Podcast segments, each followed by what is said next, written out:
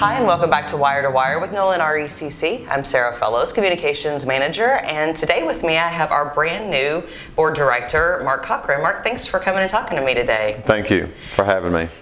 So congratulations, first of all. You're the first new director we've had in several years, so it's a big deal to have you here, and I appreciate you coming to talk to me. We just want to learn a little bit more about you. Nolin members, of course, know that their directors lead the co-op, and so just thought it'd be fun to get to know you a little bit better. So why don't we start with just a little bit about yourself, where you were raised, where your family's from. Just talk a little bit about yourself.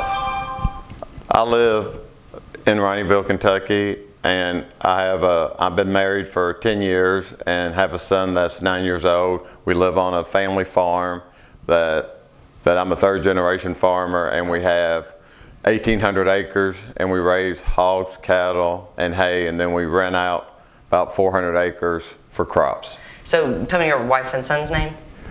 My wife is Judy and my son is Toby. Okay, so you said a third generation farmer in that same area? Yes, the farm has been there for right at 100 years now. My grandpa started it with 20 acres back in the 20s and 30s. Really? Oh, that's amazing. So was your grandfather from here originally, or? Yes, he was from here, and then his stepdad gave him the land and everything of 20 acres, and then told him that he could do whatever he wanted to with it, and today we have over 1,800 acres. That's amazing. So your grandfather, and then did your father, and was that kind of a continuous farming cycle, or? Yes. My grandpa started it, my dad's still there, and then I'm there with one of my other brothers, my youngest brother. I have another brother that lives in Louisville. Okay. All right, so people would, I'm sure, recognize your family's name. So who was your grandfather? Who's your father? My grandfather was C.W. Cochran, and my dad was Bill Cochran. Okay, and so you all still do this together? Yes. Okay. Yes, right. Me and Dad, and then Michael, my one brother. Okay. Us three run the farm now. Okay, and you said your other brother is in Louisville? Yes, okay. Philip is in Louisville, and he does dog kennels and that, putting cameras up in kennels all around the United States. Okay, so your family has some deep roots here in this area. Yes, will be 47 July 9th, and I've lived here all my life and been around the community. So talk about that. Where did you go to school? We went to school. We started at St. Bridget Catholic School there in Vine Grove. Then we went to Vine Grove Elementary, then J.T. Alton, and then finished up at North Hardin High School there in Radcliffe. All right, so after you graduated from North, did you go straight into the family farm, or did you go off to school? What'd you do? We went to UK for 4 years and got a degree in animal science. So where'd you meet your wife?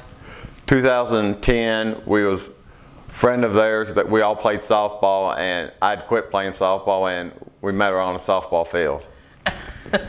So was it love at first sight? A little bit and everything. We were leaving the field. I wasn't playing that. I just came to watch some friends play, and I was walking down to go get my truck and all that, and she stopped two or three times and said, "Oh, just get in. I'll take you down there." And I said, no, I'm okay. And then after that, okay. 2 years later, we got married. And okay. So she was interested first. Yes. Okay. Hey, nothing wrong with that. That's a fun story. So obviously, you farm for a living, but you're involved in the community in lots of other ways.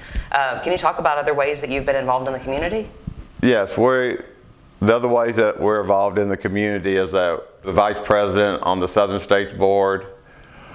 I'm the treasurer of the Vine Grove Youth Soccer community. I do a lot of stuff there in the church, volunteer for our church there at St. Bridget's. St. Bridget, yeah. And then I'm on the Hardin County Extension Office Council and everything. That's right, I sit on that board with you. Yeah. Have you? What kinds of things do you all do? Outside of, obviously, farming takes up a huge amount of your time. But I know you're involved with your son too, right?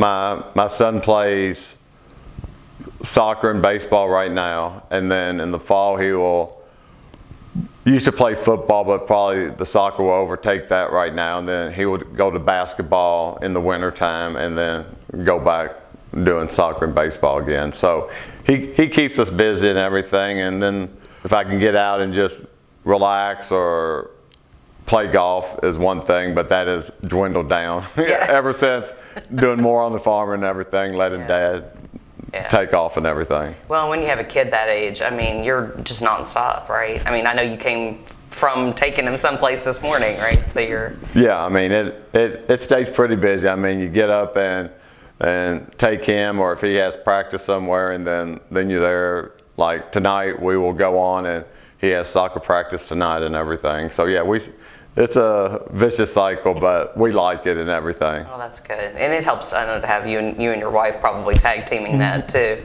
So, what does a typical day on the farm look like for you?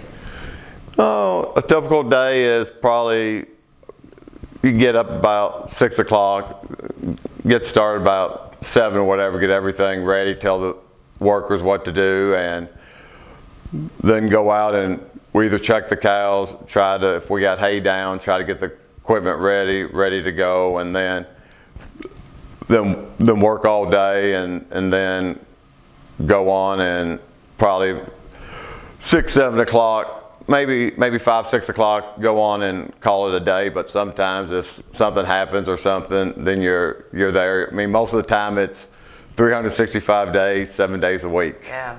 Well, and I know we have a lot of farmers around here, so that's common for people to hear about that. But there's also a lot of our members who aren't familiar with farming, so it's I'm certain that it is a constant job.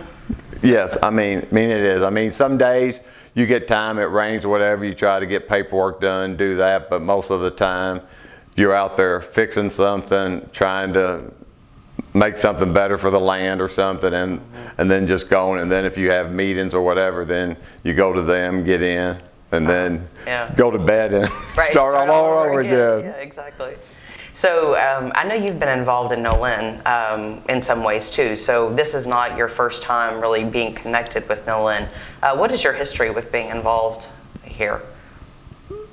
The one thing that we had started was about, I think 5 years ago, we were introduced to the MAC and everything, and got involved there to come to the meetings and see what it was like. And then just being around some of the members and everything. We live right next to, who just got off the board, Buddy Rosenberger and everything, to learn about that and everything. So, I mean, just in the community and mostly the MAC meetings and everything. Now the MAC, for people who don't know, is the Member Advisory Council. Can you talk a little bit about what that is? And I mean, I kind of want to put a plug in for it because it's such a great organization.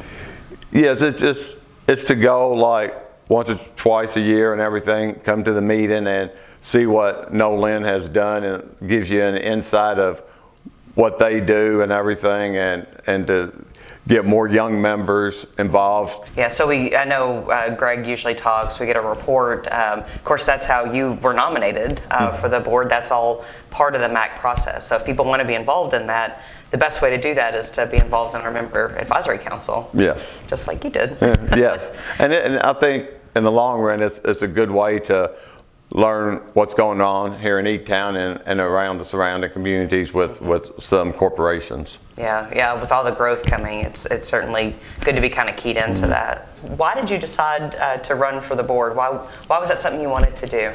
I wanted to run to just to get to learn our electricity costs, see if we can make that better for people and everything, and also just to be on the board and visit with people in different communities to see what people's needs are in the rural communities compared to the city communities. Mm-hmm. Yeah, I mean, the board is certainly a voice for our members, and that's definitely what the board is there for. So I look forward to having you be able to continue Buddy's tradition there in District 1. What is your hope for Nolin and for yourself as kind of part of that now? What do you hope in the next couple of years as you're on the board? The one thing I would like to say is to learn what the process is going through everything here, being a board member, then also trying to go out and take the knowledge and trying to help people and advocate what we do and everything for the community, and see if we can grow and make Nolin a bigger and better place for everybody. Yeah, we've got it's definitely a year of, well, I mean, we're looking at a lot of growth and a lot of challenges, so sounds like you're excited to be a part of that. Yes, hopefully I can help out in everything. Awesome. As being a new board member. All right, well, we're glad to have you on board. Thanks again for coming to talk to me, and thank you for joining us again for Wire to Wire with Nolan RECC.